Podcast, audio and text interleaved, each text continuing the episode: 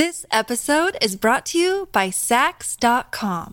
At Saks.com, it's easy to find your new vibe. Dive into the Western trend with gold cowboy boots from Staud, or go full 90s throwback with platforms from Prada. You can shop for everything on your agenda, whether it's a breezy Zimmermann dress for a garden party or a bright Chloe blazer for brunch. Find inspiration for your new vibe every day at Saks.com. Look, Bumble knows you're exhausted by dating. All the must not take yourself too seriously and 6 1 since that matters. And what do I even say other than hey? well, that's why they're introducing an all new Bumble with exciting features to make compatibility easier, starting the chat better, and dating safer. They've changed, so you don't have to. Download the new Bumble now. This show is brought to you by our show sponsor, BetterHelp Online Therapy. It goes without saying, the only way to get help is to ask for it. Don't struggle alone. BetterHelp is a customized online therapy that offers video, phone, and even live chat sessions with your therapist, so you don't have to see anyone on camera if you don't want to. It's much more affordable than in person therapy, and you can start communicating with your therapist in under 48 hours. Join the millions of people who are seeing what therapy is really about. It's always a good time to invest in yourself because you are your greatest asset.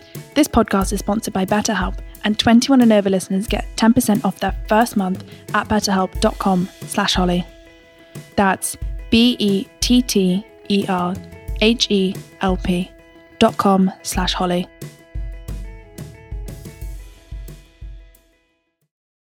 Hello and welcome back to 21 and over. I'm very happy to be back this week and super excited for today's guest. He's a world renowned tattoo artist, and he will be talking to myself and Tally about how he got to where he is today and his own mental health journey. But first, as always, it's time for a check in. Hello, Tally. How are you today? Hey, good to be back. How has your week been, Holes? What are your highs and lows? Um, firstly, I'm excited that we're back in person. Yeah, me too. Feels good to be back. It's been a good week. Let's start with the high. The high is actually Miles did two more tattoos on me, and he's actually the only person who has given me a tattoo so far. And these ones have a lot of meaning behind them, and I was super grateful that he said he would do them. So I'm very happy with Oh, those. Yeah, they're amazing. I know the listeners can't see them, but they're very cool. And then the low, I would say some people from my past have hmm. kind of tried to come back into my life. And as they had said, they see that I'm moving up in the world and they kind of want to become friends again. And if I'm honest, it made me feel pretty shit, kind of feeling pretty used. And it was just, it was so unexpected. yeah. Um, I was caught by surprise. And yeah, just wasn't a good kind of like part of the week. Well, I guess it was probably quite triggering and reminded you a lot of what you've left behind, basically. Yeah, it definitely did. And I think, as with anything, I was kind of uh, on edge for a few days afterwards. Yeah, of course. And still am. But how about you? How has your week been? My high and low are probably the same. In that the high is that I am out of quarantine and able to kind of go back into the world and and you know go out for dinner and go to the gym and whatever. But the low is that I'm out of quarantine. Yeah. Because, you know, when my poor poor partner tested positive for COVID, I thought I was in such a bad mood. You know, it's one of those things that you can't be cross with that person for catching COVID. Um, bless him. And I and I was really snappy, very, you know, made it all about me. But actually we had, you know, 10 days together and he, you know, he wasn't actually well but it's so nice you forget again you know it's so quick. We've been in lockdown for a year and then you come out and you forget that you've just had that year. And actually to be able to go back in for 10 days it was really kind of quiet and calm and I didn't mm. feel guilty about sitting on the sofa and I didn't feel like I had to go and do a million one things. So that, you know, it was sad to leave that, you know, and I, I was like, oh my God, I can't believe it. It just shows me mm. how, you know, I just need to take one day at a time and not project and think that something's going to be awful because I actually had, a, it was a very lovely 10 days. So that's also high. High is the same as my low. Well, I'm sure it's also showed you, you know, sometimes just hit pause for a little bit and oh do take God, a break. Big time. Big time. I find it very difficult to do that, to just chill. And I'm very lucky that my partner's very encouraging about just, you know, just take a break. But I find it difficult because I'm always sort of you know, it's it's a guilt, right? It's a guilt of mm. not doing enough. I'm feeling So- like you should be doing yeah. a million especially if, especially if the whole world's doing something or mm-hmm. everyone's running around and you know you compare yourself and all sorts of things. So, but anyway, it's it's a good reminder to just take stock sometimes. Of course. Well, speaking of Miles, I'm very excited to talk to him.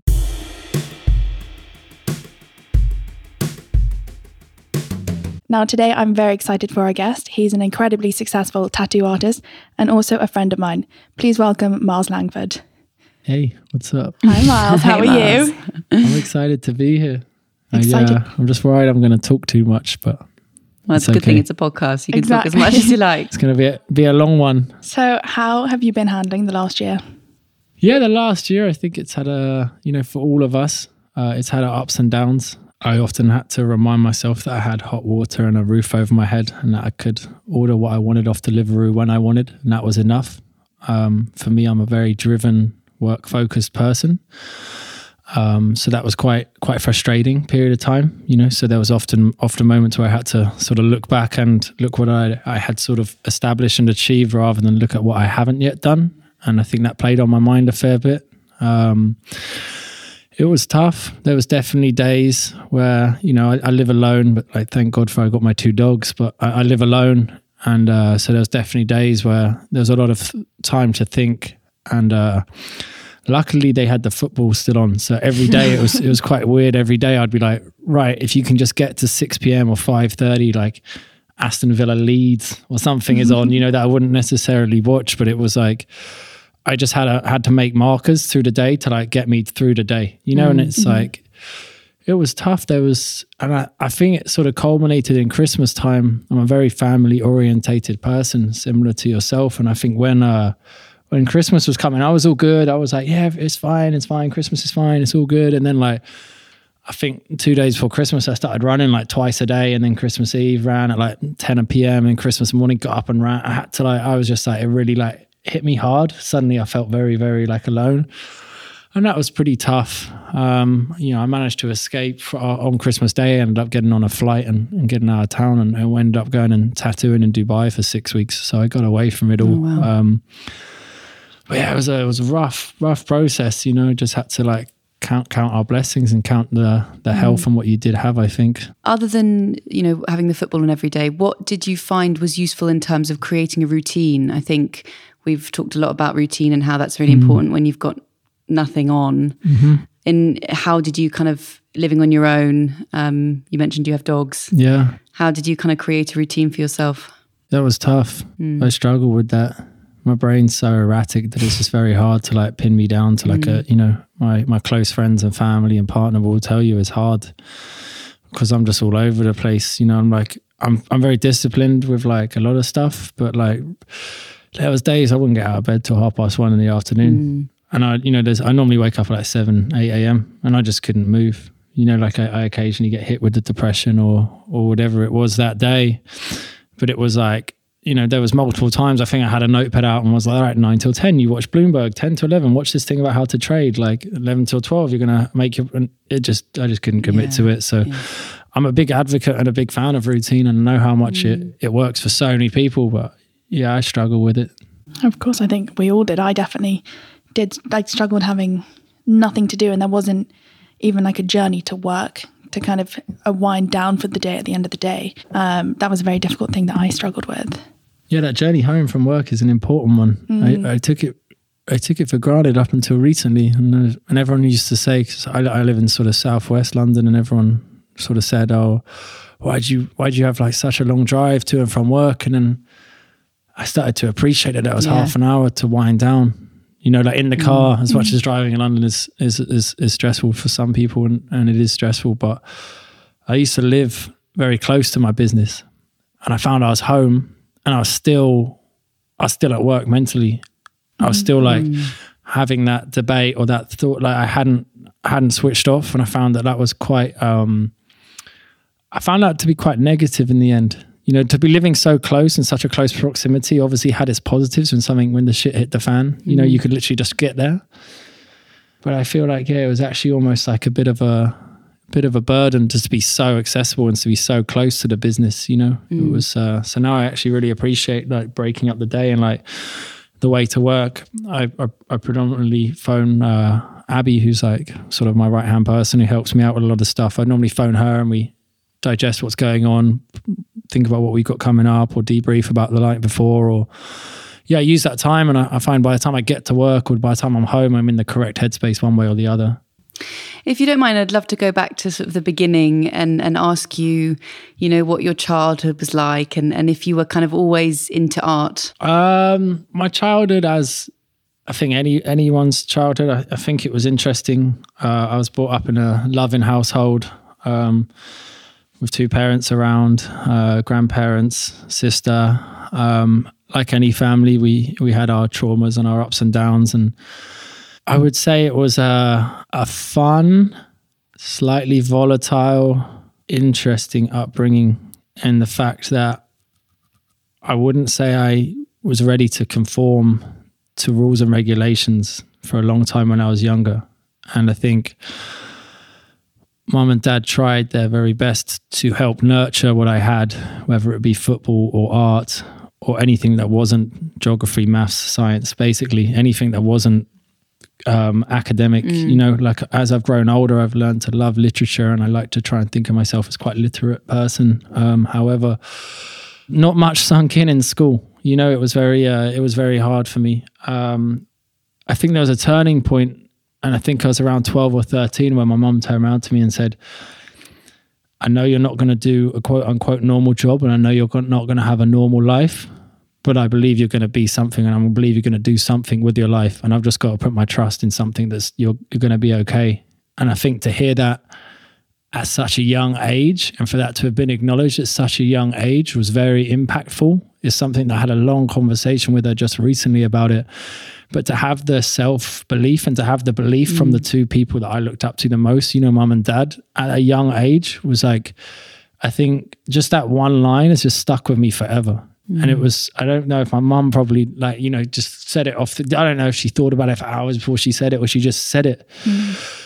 But to hear a lot growing up, you're not going to be anything or like, you're not going to amount to nothing, you know, like, why do you want to like, I remember we'd, we go and play football at school and I'd draw on my hands with Sharpies and like on my arms, you know, like I always wanted to have tattoos and and I think go, we go and play other schools at football and they would be like, Oh, you look like a weird and then I'll just score a hat trick and be like, Yeah, shut up. you know, like I was just like I was always I always just just wanted to do things my way and I've always thought outside the box. Um but I think, yeah, go, going back to the childhood thing, I was very, very lucky in the fact that mum and dad would like have conversations with the school and tell them that if if he's going to be silent in class because he's drawing on his school books and stuff, just let him draw. And if he wants to leave the lessons, go to art block, just let him do it because if he doesn't want to be, he's not gonna not gonna take anything in. You know, even to this day now, like uh, I was just just recently away, and my girlfriend was like, "I bought a book for you to read on holiday," and I was like. Ah, oh god a book like and i love learning no i really really love learning but i was like oh a book and i think she's going to kill me because i can't uh, it's called as as i lay dying and it's written by a famous author but it's written in not very i want to say practical or very like sensible english. It's written like like maybe further ahead than i am with it. And it was uh she was like just read just switch off and just read. And, and, and i actually really enjoy it but i can't take any information in Mm-hmm. so it's like I can mm-hmm. read Neil Young's autobiography and and and be passionate Neil Young fan. And I can't. I can read chapter after chapter, sit there and take in every word, read it, read it, read it, and I could. Be, someone would be like, "What have you just read?" I'll be like, "No I idea." don't. Yeah, I can relate to that. So then in school they're like that. Are you stupid? Like just read the science book, and, and I'm like, yeah, but, but if I'm sitting there drawing, which is the ironic part, if I'm sat there drawing, and Holly or yourself told me a story, I could probably tell you it word for word. Wow. Mm. So it's, it's for, to what I, for what I believe is called cognitive learning. Mm. So it's where you can like distract yourself. It's like I shake one of my legs quite often, and people mm. are like, "Oh, like, you know," and I'm like, "No, no, I'm trying to keep my brain switched on." So if my body's doing something, it helps me to stay engaged. So, but in school, this is like 17, 18 years ago. That wasn't so understood, or that wasn't so recognized. You know, it wasn't. It was just like someone's talking at me, and I'm just sitting there like that. I, I can hear you and I can understand you, but I can't remember it. Whereas my mm. sister, as an A star student, read a book and just rewrite the book. you know, just like that was it, A star, and I'm there like that. This episode is brought to you by Saks.com. At Saks.com, it's easy to find your new vibe. Dive into the Western trend with gold cowboy boots from Staud, or go full 90s throwback with platforms from Prada. You can shop for everything on your agenda, whether it's a breezy Zimmermann dress for a garden party or a bright Chloe blazer for brunch. Find inspiration for your new vibe every day at Saks.com. I remember like, and I don't even know if I've ever told him, but I remember in my English GCSE, and I think I only got about six GCSEs, but I think in my English GCSEs, I think the question for the the writing question was something like, "What do you want to achieve?" Or what? And and and I just said, you know what, like, excuse my French, I didn't write this, but I just said, "Fuck it." All I, I just wrote from my heart and wrote about how I just want to make my dad proud. Hmm. And I just wrote like honestly, like the like pages of this stuff. No, no punctuation or no probably correct grammar, but I just wrote from the heart and just you know told told whoever read it a story about how I just was was really determined just to, to have my old man be proud of me. Hmm. You know, so th- these are all things that kind of stood out from my childhood that uh, I don't necessarily think it was a normal upbringing. I think my mum and dad had a hard time with me and my sister for different reasons. But you know, I'm very close with those guys, and yeah, I'm blessed to be here, and I'm blessed that they let me spread my wings at 16, and and they backed me to go to New York when I was 20, 21, and we've had an amazing relationship ever since. I think that's so amazing how your parents embraced your creativeness because too much in school. I mean, even when I was at school, I was labeled the creative one because I wasn't academic, and I'm still not. But as you said, I love learning. I just can't do it the conventional way where you read a book and then get tested on it. That's not for me. And way too early on, where my parents told, you know, she's the creative one, and kind of, you know, we've got to find other ways to make her learn things, and it just it doesn't work for everyone. Yeah, yeah, yeah. There's no uh, there's no right or wrong way to do it. You know, if you can get to the if you can get to the end result, you know, I think that's that's the main thing, and I think that's what I struggled with being younger was that I would get to the end result and someone was telling me it was the wrong way you've got there, and I just said it mm. shouldn't matter because I got mm. there. You know, and for me, it was having these standoffs with teachers or you know adults at the time you know these people who i looked at as far older who are probably only my age but like they just you know they couldn't couldn't understand where i was coming from. And it, it does it does make it hard i think. Hmm. For my whole life i just gravitated towards finishing school to play football or finishing work to like meet up with my friends or to finish tattooing to go to the bar. You know it was always like i just wanted to like finish and do my own thing. So yeah yeah it was it's been an interesting one. Hmm. So, so when did you get your first tattoo? Um, so we've we were all hanging out, um, BMXing together uh, in the local skate parks and stuff, and we figured out if we did use uh, like a, a needle and thread and some Indian ink, um, that we could permanently mark each other's skin. So I have a tattoo on the top of my right thigh that says BMX, and uh, it's been there since I was about 15 years old, I think. And then my second one, um, I remember I was staying with my grandma, my nan, and uh, I told her I was just staying in the like the local, the local uh, with one of the local lads. And I remember bunking, or like uh, we call it bunking, I don't know what it's called now, skipping or jumping a train. And I went all the way to Exeter to meet some girl off of MySpace. And um, you know, we'd only ever uh, only ever spoke on MySpace. You know, we had five pictures of each other. You couldn't send each other pictures or webcam or none of that stuff. So I just went and met her, and um, you know, I think she had said on the phone, she was like, "I think I love you" before we'd even met. You know, it was just just so young and like naive. And uh, I went up there to Exeter, and I was like, "I'm gonna get tattooed." So I just went into some shit tattoo shop and. Um, Got a diamond on my leg. It was probably like 40 quid. You know, I couldn't have looked older than 15. And so that was that. And then uh, fast forward till I was 17 and uh, yeah, I got got most of my right leg from just below my knee to my toes tattooed. And that was uh, mum and dad gave their blessing on that because it wasn't on my arm. They were like, just do it on your leg. so they've always been like, since I was about 11, I I seen tattoos when I was about 11 in um, Kerrang magazine, and uh, it was a rock and roll magazine Yeah. back in the day.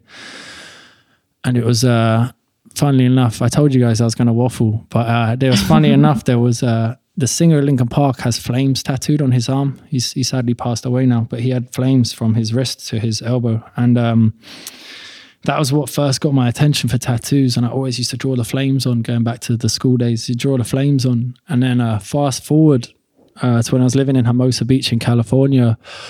I was in a tattoo shop and uh, working with an older guy, and uh, he turned around, the same sort of question. Oh, what, what got you into tattooing? I said, Oh, I was 11, young, Chester for Linkin Park.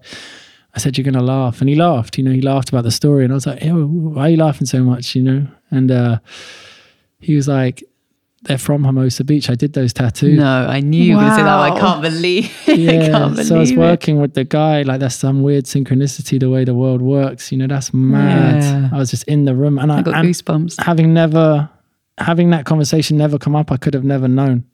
That was a trip. That was a crazy, crazy trip to be like to how it's all gone full circle. To be to be in that room in a small beach town in California. To be working alongside someone who did the thing that got me into my craft. That's now provided me with such a beautiful and like blessed life. I'm forever grateful. forever grateful. Crazy. So, who taught you most of the skills that you use today? I got a long list of people to probably thank for this, but um, I'll always say my dad got me into art, and he can he could paint, and uh, he used to do watercolor paintings. So I'd always say that was a slight inspiration. But when it comes down to hardcore tattooing, um, I have a friend. It's another another little story. so I have a friend called uh, his name is Matthew, but we everyone knows him as Math, and he's been tattooing for uh, a little while. And uh, so when I was uh, 22, yeah, 22, I was living in, in New York, and my ex partner was like on my case. You need to you need to uh, get another job. You can't just be modeling. You can't just be smoking weed. You need to like do more of your life. And I was having my torso tattooed at the time, and I said, "Oh, I really want to be a tattooer. You know, I've wanted to be a tattooer since 11 years old. I really want to do it." And she kind of gives it the old eye roll and like, "Of course you do." You know this is going to last two months and like you know what's the next thing you know? And uh, anyway so i've i've i've uh, emailed math right? I've emailed math and i've gone hey man like can you please help me out trying to get an apprenticeship? You know like i really want to be a tattooer. You know i've known you since i was 18 like i don't really know where else to turn. And he was like oh if you're serious then fly to england and prove it to me. So i was like okay okay. Got got on a plane from new york come to london understudied him for like a week or two you know, I've been there, done that. And he was like, all right, go to, uh, go back to New York and, uh, I'll sort something out. So anyway, I've gone back to New York and, uh, I'm at, I'm at a different tattoo shop, just hanging out and I get a call, go, go meet these people now at this tattoo shop down the road, 121 Essex Road in, uh, in New York in the Lower East Side. So I've gone over there, walked in and I'm like, Hey, I'm here to like meet about the apprenticeship. They like that. Oh, there's a toilet full of boxes. Start breaking them down and I've just come off set from like a Hugo Boss campaign or something. You know what I mean? Like, and now I'm like cleaning toilets, and it's like I'm like, well, it's very, very humbling. But um, long story short, I've done that. I've got, I've got the apprenticeship in the Lower East Side, and uh, fast forward to now, the first person who works works for me now, and the person who's worked there the longest since I've had my shop is Math. So like, as soon as I had a shop, I the first person I I, I offered a job to was him, and. uh I, I always felt indebted to him. So I, I feel even now, like I would say now, he would say the favors paid off, and uh, we're we're Yeah. equal. But um, you know, I, I had uh, I always had that in my head that I was going to cut that one day when I had a shop, I, I'd give him a job to uh, you know, just to complete that circle. And now he he's been working for me for a little while, and uh, that's one of the most rewarding things I've had happen to me since I've been a mm. business owner. Is like to be able to have him like upgrade his lifestyle and to provide more for his son just from an idea that sort of I, I, I came up with is has been very that's a very rewarding feeling mm-hmm. you know So you opened London Social Tattoo two years ago, and I was wondering what kind of inspired, what inspired you to do that? Obviously, you've touched on some things, but has this always been a dream?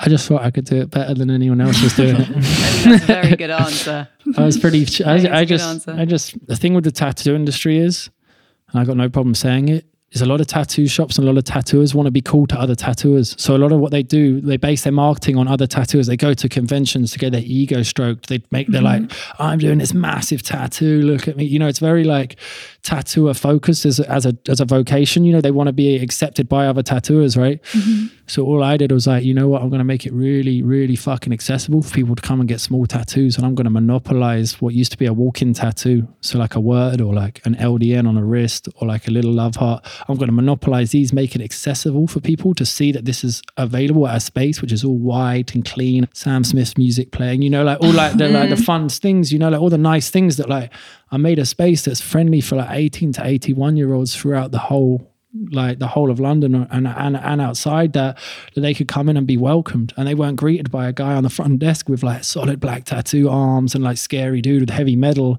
It was like, why don't you go after the clientele? So other tattooers walk in the shop and be like, this isn't very tattooy. And I'm like that, yeah, but I'm off in my Range Rover on the way home. I don't care. Hmm. like, I don't care. You know what I mean? Like I, I, I didn't do this to appease other tattooers because in my head, I have Mark Mahoney and Bob Roberts and the old school guys in tattooing across the globe. They all back me because I've done my time and I've worked under them. So I've got the blessings of the people that I think count. So I'm not bothered if someone in their 30s or their 40s thinks I'm like changing the game. I wanted to build a successful business. And now we've got shop two, shop, you know, it's like changing the way the way people perceive tattooing and keeping up with the times. You know, that was like tattooing's kind of in the dark ages.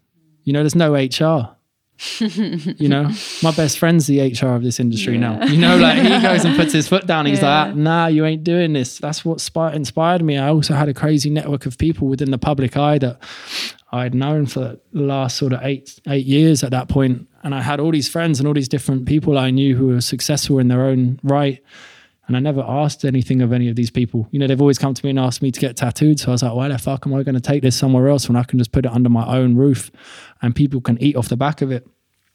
So that's what's happened. You know, tattoo more and more people and more and more people are getting fed and more and more of my friends are like coming and sitting at the table and it's a very good feeling most of the time. There's some pressure and some stress sometimes, but and there's like for the most part, it's yeah. good. You know, it's like rewarding. I will say though, because I mean, you've so far done all my tattoos, um, all three of them, and I was quite scared to go into a tattoo shop because they can be quite daunting places. Because when you think of them, you think of these big guys on the front desk with like heavily covered.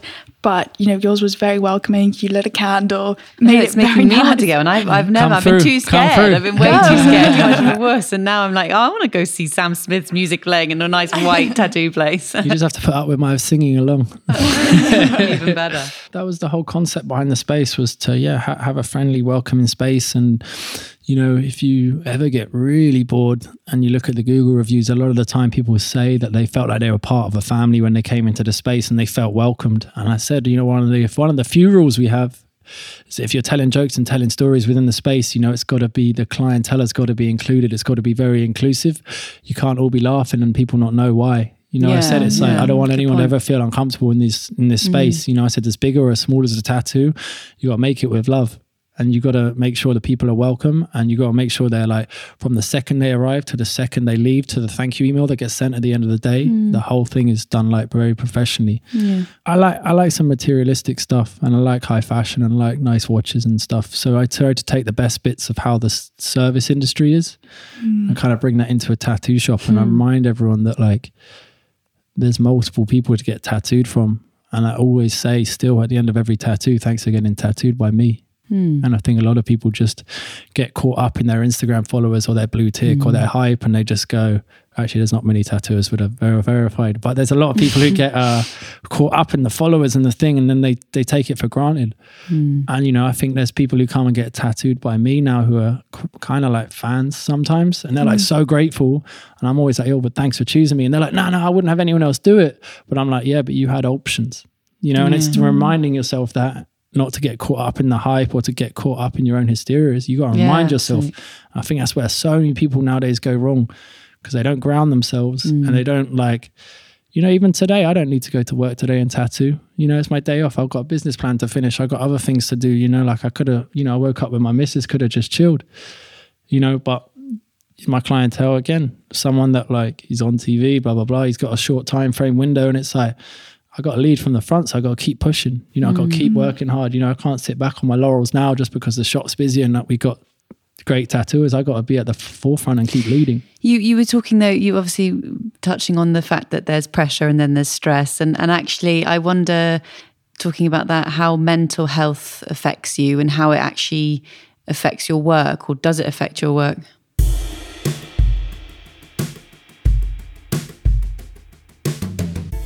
This show is brought to you by our show sponsor, BetterHelp Online Therapy. Take it from me, going to therapy is cool. It doesn't have to be in person therapy either. It can be at home, on the computer, in the comfort of your own bed, and in your pajamas. BetterHelp will assess your needs and match you with your own licensed professional therapist. You can start communicating in under 48 hours. It's not a crisis line, it's not self help, it is professional counselling done securely online. There is a broad range of expertise available, which may not be locally available in many areas. The service is available for clients worldwide. You can log into your account anytime and send a message to your counsellor. You'll get timely and thoughtful responses, plus, you can schedule weekly video or phone sessions, so you won't ever have to sit in an uncomfortable waiting room as with traditional therapy. BetterHelp is committed to facilitating great therapeutic matches, so they make it easy and free to change counsellors if needed. It's more affordable than traditional offline counselling, and financial aid is available. This podcast is sponsored by BetterHelp, and 21 and over listeners get 10% off their first month at betterhelp.com slash holly. That's B-E-T-T-E-R-H-E-L-P dot com slash holly.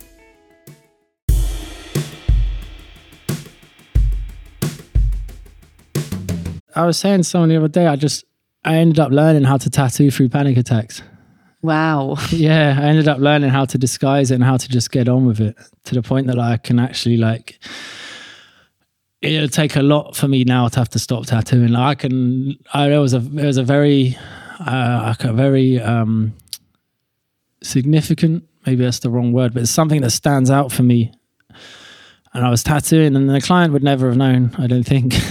But I remember I was tattooing something, and, and it was a couple of weeks after lockdown had been lifted, and the shop had flooded, and my old assistant fucked up, and like there was a forty grand bill that was potentially hitting me, and like there was just a load of shit that just hit the fan at one time, like. And I remember just, I remember it all kind of, you know, all kind of culminating, and then uh, I was sat there, and I was just, I could feel myself having a panic attack, and I just was just like, oh, just fuck it, I'm just gonna just get on with it, and I just tattooed through it, and I was just like, I know I'm not gonna die, so I just got on with it you know, and it was like, that's not right, man. That's not like, you know, that's not that's not cool. You know, that's not that's not what you should be no. doing. And I remember back in LA years ago, I remember I remember we were smoking weed and uh, my old boss hit me with the wrong strain of weed and it just hit me like this anxiety went through the roof. And I remember we were in this beautiful like air conditioned tattoo shop and I was tattooing someone's chest and uh I remember being over the top of this guy and just like it was like the Mission Impossible scene where the sweat just drew like off me, like onto the client, and like my client was just like, "Oh, you, you okay?" He's like, "Do you need to take a break?" And I was like, "Yeah, yeah, I just need a break." I had to go outside, and it was just like. So yeah, there there has been occasions where the anxiety and stuff has uh has come into play during the tattoos. Um, Ed Hardy once said tattooing is the closest thing you'll find to a witch doctor because you get in so into your own headspace when you're doing it. You can kind of go off on so many different journeys whilst you're tattooing because once you've been doing it for a while, it's it's I don't want to say autopilot so I don't want to I don't want to disrespect the craft, but like for me nowadays, I know how a tattoo is going to come out for the most part. I know how it's going to look when I've finished it. So it's just a matter of just going through the motions. Mm. And uh yeah, you can go off into these like I don't even know where you go. You just go so far removed from being in the physical room. You know, it's uh, you're so present, right? You're in a state of flow, basically. Mm, you're mm. completely focused. It's like when you drive and exactly, you just arrive. Yeah. It's just like it's kind of like that. But then I think sometimes, I think sometimes people are talking to me and they can, they're like, they kind of feel it that I'm not there. But as far as the stress and trying to manage that and the depression and stuff, yeah, it's hard. It's hard. I, I, I think I was like in the bath recently, and, and uh, I don't know if everyone does this, but my missus sits on the top of the toilet, and I sit in the bath, and we talk. You know, that's our kind of our, one of our things, and I think we've had some of our deepest conversations in that situation. Mm. But I was sitting there, and I was trying to break it down, just trying to understand why I was so stressed and and so like you know uptight and stuff. And i think i realized after a while that on top of having the shop and the pressures of getting every multiple mouths fed, and, and all that sort of stuff it was that like with where i've got to now with my work subconsciously i don't even think about it but subconsciously the pressure is so high to do a good tattoo every day to perform every day because people are coming and spending a lot of money to get tattooed. And i don't even think about it. But then i was trying to explain to my missus is that like you're not just putting me in like a really tranquil, beautiful room like we're sat in now and just being at peace.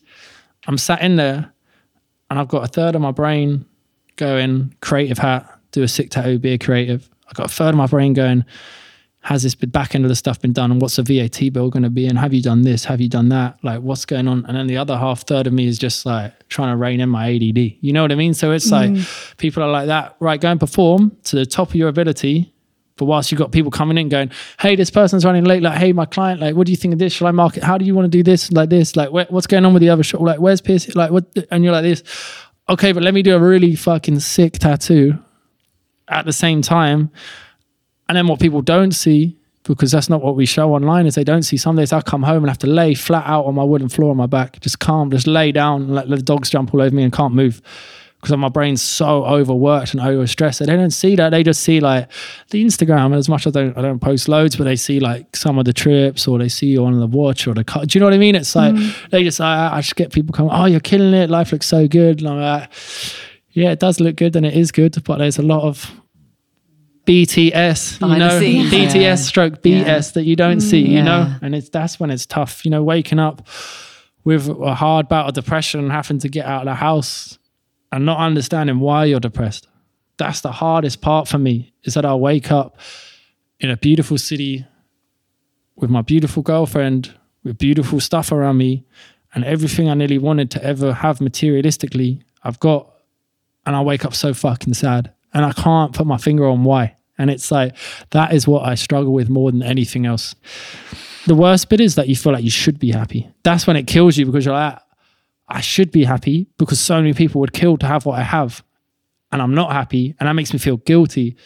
But what I do find is that I'm very lucky that I'm confident enough to verbalize it.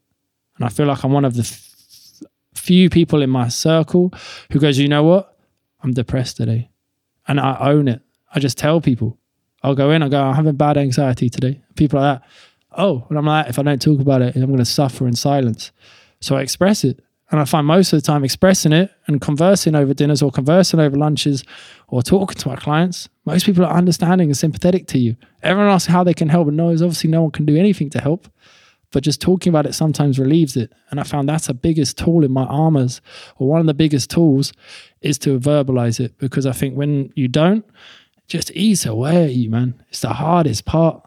It's just the suffering in silence. And I, I just can't do it. And I think if there's people that I like, or there's people like me, you know, six foot plus, covered in tattoos, bigger blokes, if we can't own it and own up to it, how's the next person, how's the next one going to do it? Mm. So I think if I can go up and own it, then hopefully with the small platform that I have, hopefully someone else will see that and someone else will like hopefully that will help their day and help them take control of it the next time and and we can understand that it's not you're not just you.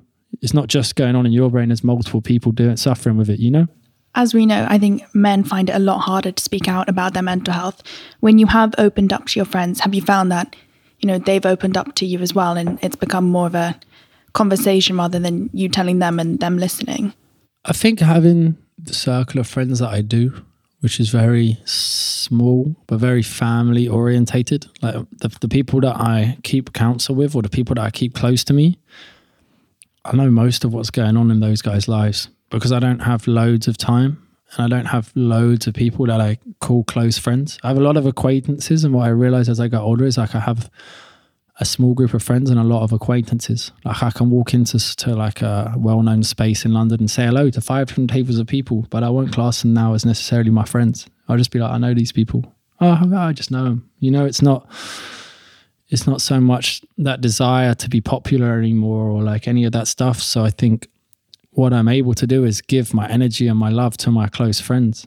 And then I know if they're going through a bad patch, if they're going through a good patch, where they're at and I think I work on all my friendships. I work on all my relationships, whether it's my relationship with my partner, whether it's my relationship with my mum and dad, whether it's relationships with my close friends, whether it's my relationship with the bank. I work on all these relationships, you know? So it's like, uh, I do feel like I know what's going on, and I think none of us are scared to uh, openly admit when we're going through a rough day. And one of my best friends is, is you know, he's, he's, he's my height and uh, I guess no one can see me, but I'm tall. And he's a he's a tall bloke, 17 stone maybe, and uh, yeah, we're both fairly big blokes, but you know we both openly admit that we have down days to each other. We'll converse you know, with each other's partners. We'll converse as a four. We'll converse, you know, and I, and I think that a lot of us, I think it helps that I can pick up the phone, and that no one's gonna. I know that people love me at the other end of the phone unconditionally, and I know that no one's gonna resent me for calling them, and I know no one's gonna think of me any less because I've opened up. You know, because I'm there for them, and they know I'm at the other end of the phone if they're ever going through something. You know, one of my friends turned up at my house the other day and was just like, "You know, there's something wrong. I can tell you haven't been over for the football. There's something wrong. What's going on? So to have those people around me or you is very important, I believe. I uh, say it's something I say a lot, and people probably get annoyed with it. But I think something I've learned is you really are a byproduct of like the five closest people that you keep a counsel with. It's it's really really really important to really evaluate who you have around you and if it's for the right or the wrong reasons and who's bringing what to the table. And are you inspired by your friends or are they dragging you down? Because I see so many people who are just able and willing to let people around them stifle their creativity or stifle their dreams or stifle what they want to achieve because it doesn't suit them. And I think that's one of the biggest problems that we have in society is that we're enabled to be uh, not complacent, but just to be very like uh, to live a mundane life. You know, and I think there's probably thousands of people out there who could achieve far more than what they're doing. And the problem is they surround themselves with people who won't drive them mm. or who are content to not achieve their goals or to not change their lifestyle. You yeah. know, I spoke to someone online one time and I was like, What are you doing for work? And they were like, I do this, but I'd love to work in fashion PR. And they started the conversation off by saying how hungover they were. And they were like, I would love to work in fashion. I was like, why aren't you doing it? And they were like, well, you know, like I've sent an email here and there. And I said, how about this? I said, how about for the next six weeks, you spend from Friday to Monday without any of your peoples around you. You sit at home, you work on yourself, you structure an attack plan, and you make it happen.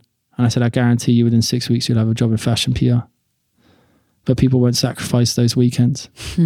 They'll work a job Monday through Friday that they hate, and they won't make a small sacrifice to achieve what they want to achieve for a long term happiness. And there's countless stories of it, mm. you know. So if someone around you is not not necessarily financially, but if someone around you is not supporting your ambition, or they're not driving you, or they're not inspiring you, I don't think it's fair to do that to yourself. It's a really good point, actually, and I can absolutely relate.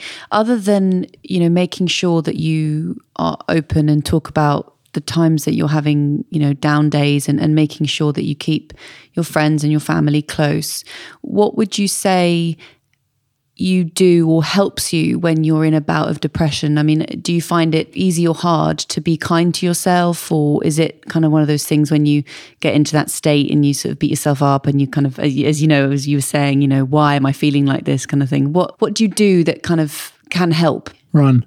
Run. I hate running. I'm not gonna lie, I hate it. I just, I just run. I just, I, I know that if I run, I can't ignore those positive endorphins. Mm, that's true. So if I'm going through something, or if I've sent an awkward text, or if I'm anxious about something, I go for a run. And I really hope they've replied by the time I get home.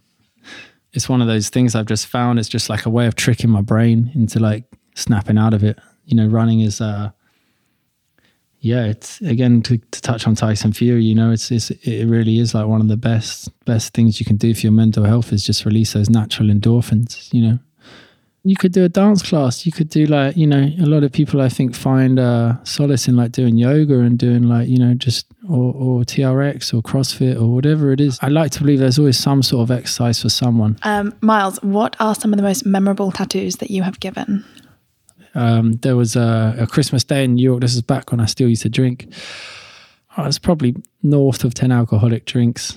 And I think we'd started drinking the Baileys, you know, got to that time. Oh, I have a Baileys. It's not really alcohol. I just have Baileys, you know, like my phone's going off. Hey, like group of us want to get tattooed right now. And I'm like, it's fucking Christmas Day. Like, you mad? So anyway, they've been like, come. I'm like, I don't really know who this is. It's just like, I don't even know who's hassling me.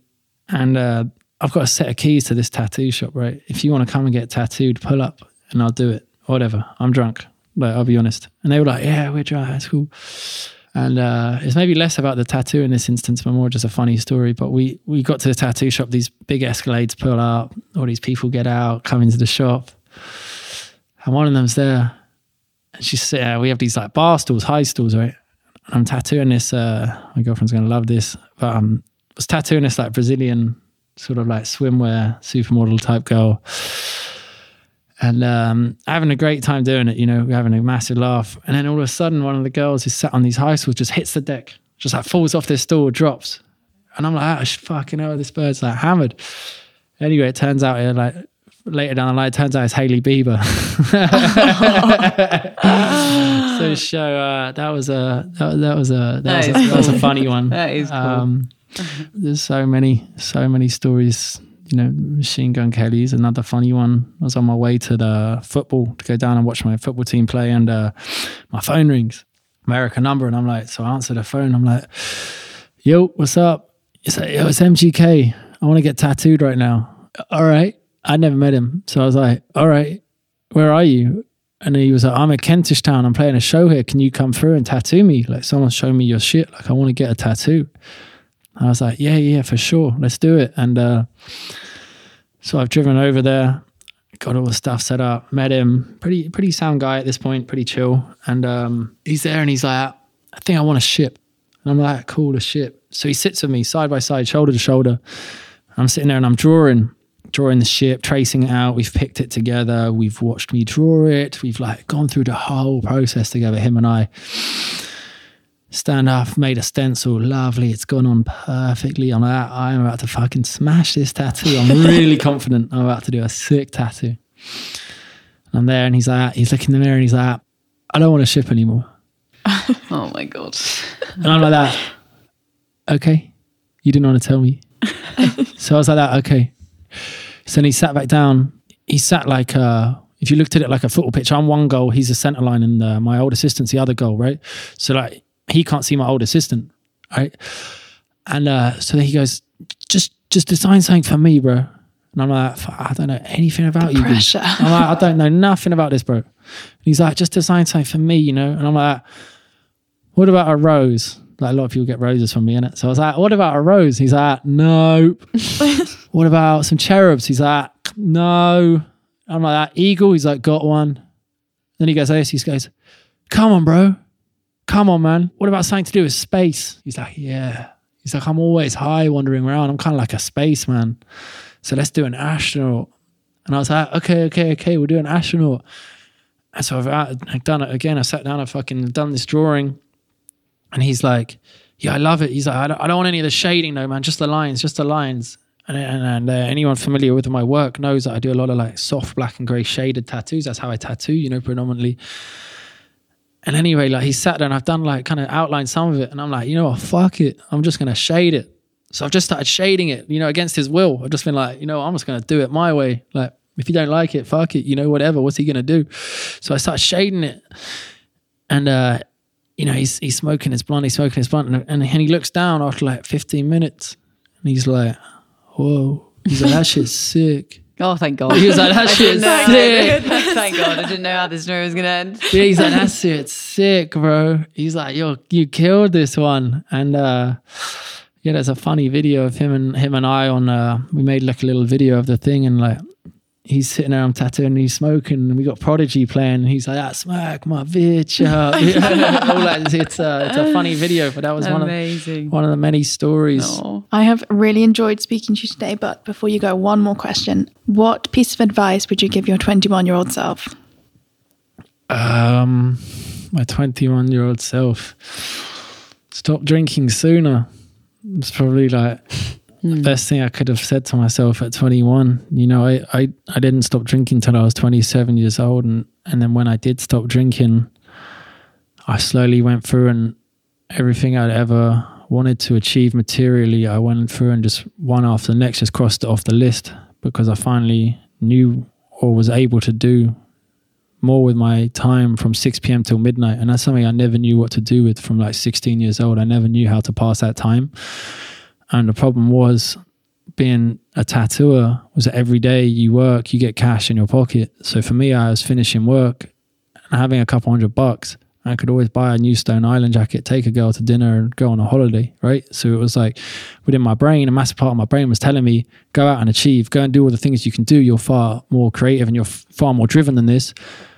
But the alcohol just sub- subdued it, just suppressed all those those like uh, all that ambitious side of me just suppressed it because I had this simple thing that I got a bit of money in my pocket. So when I when I finally stopped, it enabled me that I'd finished tattooing, and like now today, like I've been able to come here and do this, you know, and everything I wanted to do, I was able to do because I had the time to do it.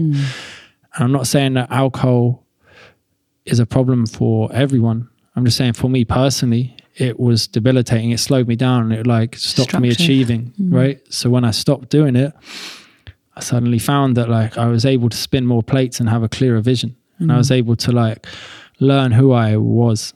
So for me, the best thing about not drinking, apart from the achievement side, was that I sat down and over the course of a year, I processed who I was and I learned who I was mm. as a man. And by the end of that process, I said, if people don't like me at the end of this, it's okay because I can look in the mirror mm. and I know I've maintained and I've respected my own integrity. I know I've worked on my relationship with my friends and my family. I know if I see a woman with a pram, I'll help her up the stairs. I know I'll always say please and thank you. And I know I'll always try and do good by people.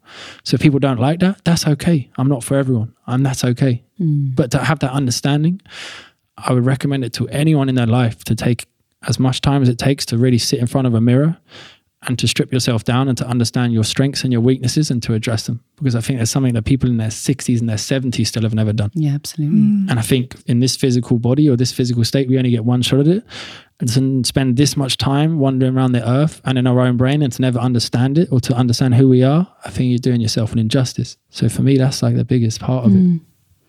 Wow, thank you, Miles. Honestly, some really insightful and goosebump goosebumping messages that you just that you just gave. Um, thank you so much for coming. Honestly, such a great, so great, so many great stories and um, definitely. insightful tips. So thank you. Thanks for having me.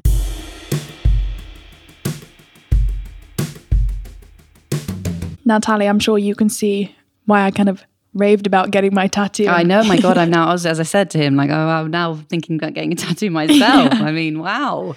I think even just the the conversations, you know, sometimes when you go to get your nails on or something, it's very kind of like base level chat. Um, but I think with Miles, you will actually talk, he will listen, and you learn about him, he learns about you. I think he's a really good example as well, you know, and it was really nice to have a man on the show to For talk, sure. to be open and vulnerable and talk so honestly about the fact that he struggles. Yeah. Um, and I think it's a good example that men struggle too and A to talk about it, you know. Yeah, my favorite bit was when he said, you know, for a guy who's over six foot and mm, covered, covered in in tattoos, tattoos, yeah. if he can't talk about his mental health and his struggles, then And who can? Who can? Yeah, exactly. It was wonderful to have him, yeah. Thank you so much for listening to 21 and Over, and a huge thank you to Miles for being our guest today. Please don't forget to subscribe to us wherever you listen to your favourite podcasts to get updated on new episodes. Also, don't forget to follow us on Instagram. We're at 21 and Over with Holly. And if you'd like to send us a note, you can either send us a DM or email us at 21andover at studioramsay.com. We'll see you next time.